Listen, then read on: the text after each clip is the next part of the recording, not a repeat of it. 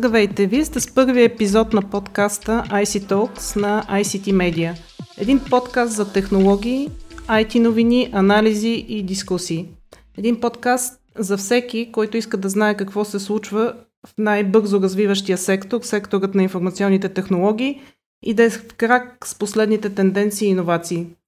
Ще гледаме да правим всяка седмица по един епизод върху злободневните теми от сферата на технологиите, а в края на месеца да анализираме и обобщаваме какво се е случило през него. Аз съм Майя Бойчева, а днес с мен са водещите журналисти в нашата редакция Мария Динкова и Иван Гайдаров от списание CIO, Владимир Владков от Computer World и Александър Главчев от PC World. Те ще ви разкажат кои бяха новините, които белязаха изминалия месец октомври.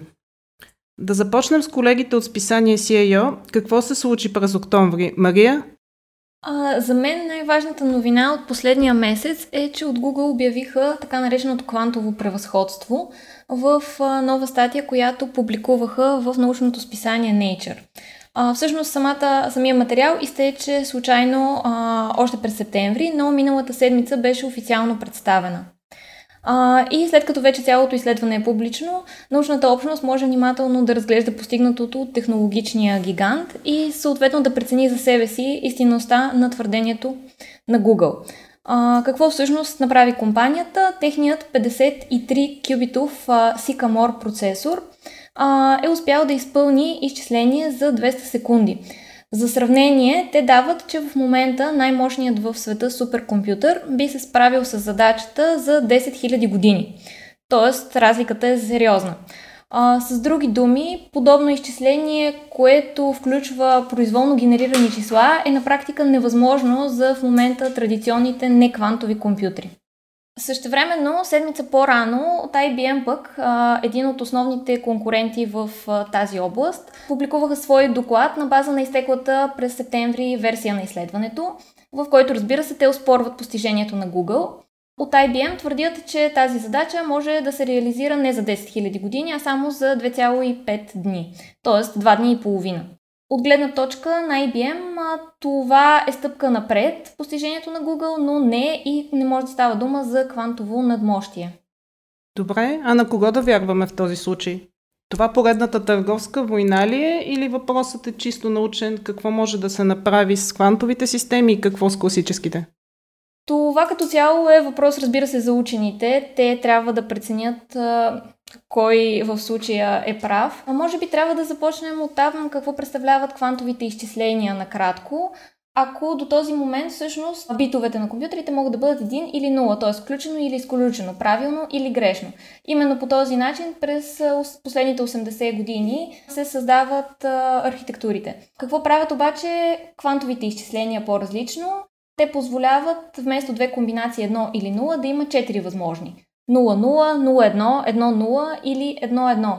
Тези четири състояния представляват квантовия бит или така наречения кюбит, за който говорихме и по-рано. Съответно, възможностите, които предоставят подобни системи са огромни. Те дават възможност да се правят, да се обработва по-голямо количество данни по-бързо. Например, учените прогнозират, че това ще помогне за да се изчисляват метеорологичните условия за години напред, да се а, разберат особеностите на човешкия геном дори. Разбира се, приложението на квантовите компютри в а, ежедневието а, все още са далече а, от днешните ни познания. За момента може да се разглежда излязлата статия на Google като похват за разширяване на тяхната популярност. Целта им може би е да създаде представа за пазарно лидерство, но трудно бихме могли да кажем наистина кой е по-прав, IBM или Google. Въпреки опита на IBM да омалважи постижението на Google, много от учените приветстват новината и я сравняват с първия самолетен полет на братята Райт през 1903 година. А може би обаче ще минат години преди да използваме квантовите компютри за практически задачи, в ежедневието, въобще в технологичната сфера и където и да било от другаде. Добре, благодаря ти, Мария. Иване, според теб какво беше ключово през месец октомври? И аз ще говоря за едно противопоставяне, но то е на полето на една друга технология, която е доста по-близко до реализация на практика и това е 5G мрежите, общо заето.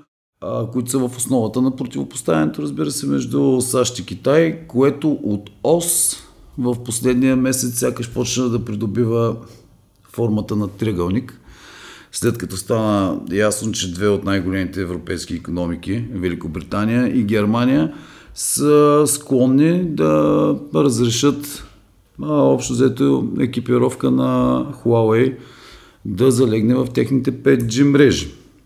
В същия момент от щатите идва новината, че на 19 ноември общо взето ще бъде официализирано а, отстраняването на както на Huawei, така и на ZTE от, поне от тези мрежи в САЩ, които, които се изграждат с дотация от Федералната комисия по комуникациите.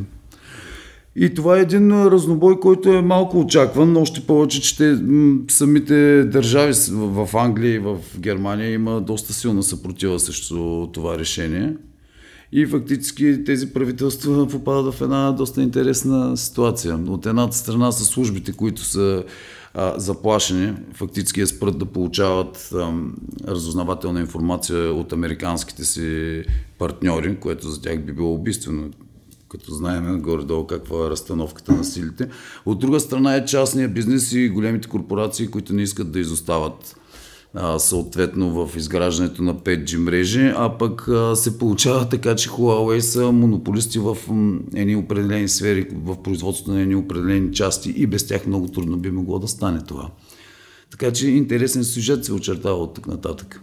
Добре, това край на войната, примирие или война с САЩ? Какви са твоите прогнози? Ами, моите, моите прогнози общо взето са, че ако беше една чисто технологичен сблъсък, това, а, Европа лесно щеше да намери отговор на него. Тоест, той сега в момента те така го, го мислят, че ще допускат общо взето технологии на Huawei, но не и до ам, критичната инфраструктура което би задоволило САЩ през всички случаи от гледна точка на технологиите. Но тук има и много силен политически елемент, както на всички е ясно и въобще това противопоставяне на, на много повече пластове, отколкото само технологичния. Така че решението е много трудно и общо взето европейските правителства, плюс това трябва да лавират между а, позицията на Европейската комисия, натиска на разузнавателните служби, огромните корпорации които тях обзето не ги интересуват, искат просто да се движат напред, особено в конкуренцията с китайските компании, които развиват 5G с главоломна скорост, излизат постоянно новини за това. Така че за момента по-скоро развитие е думата за мене. Добре, благодаря ти. Влади, ти как видя месец октомври? Какво беше най-важното? За месец октомври за мен е дойде интересна новина, че Bosch откриват а, свой инженерен център и то а, център в областта на а, автомобилни технологии и то технологии, които са предназначени за електрически автомобили, за а, така нареченото автономно шофиране, по-скоро за функции, които подпомагат шофирането, не толкова за съвсем автономна кола.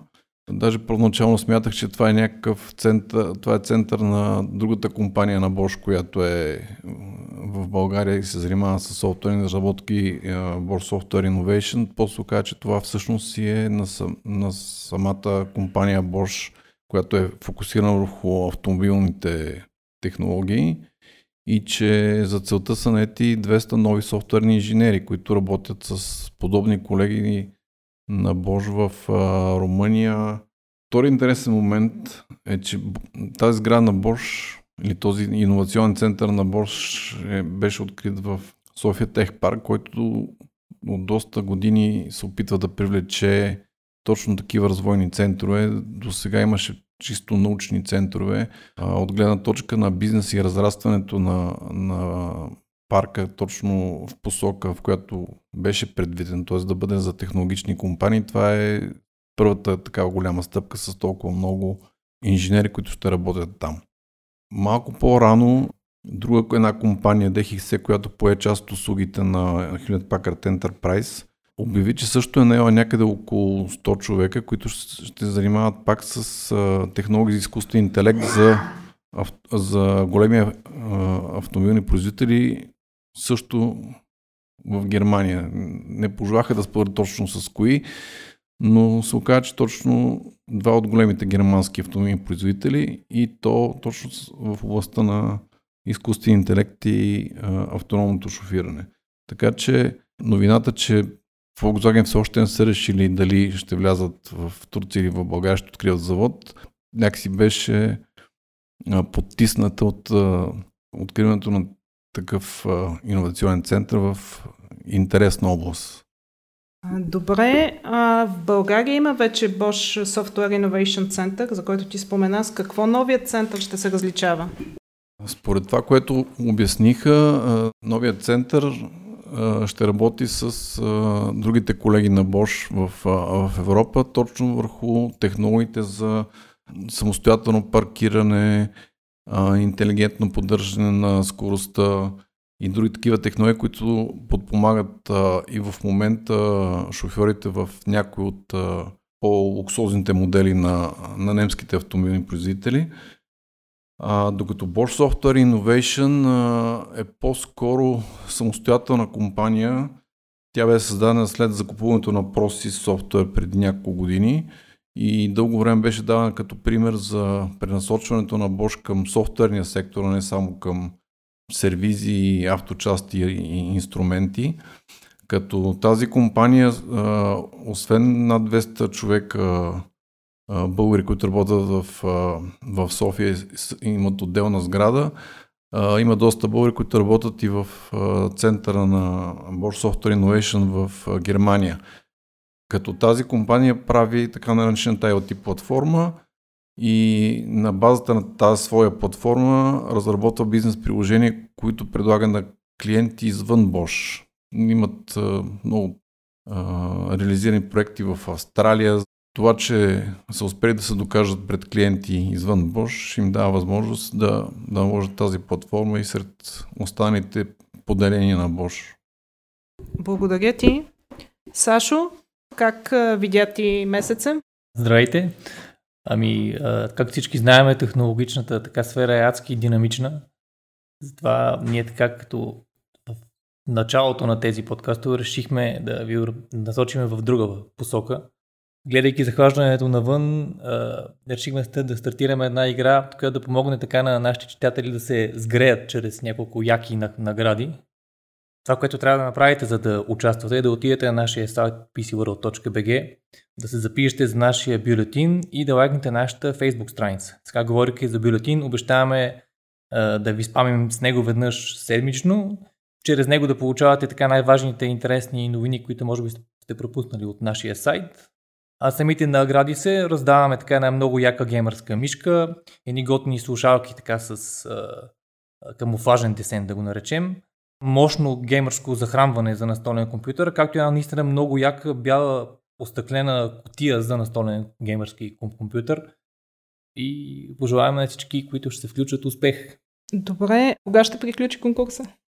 Играта ще е активна през целия месец ноември и в началото на декември ще разиграваме една томба, от която ще изтеглиме четиримата щастливци, които ще могат да се така стоплят с споменатите награди. Добре, благодаря ти. Благодаря ви, колеги. А вие, слушателите, очаквайте новия ни епизод другата седмица. До скоро!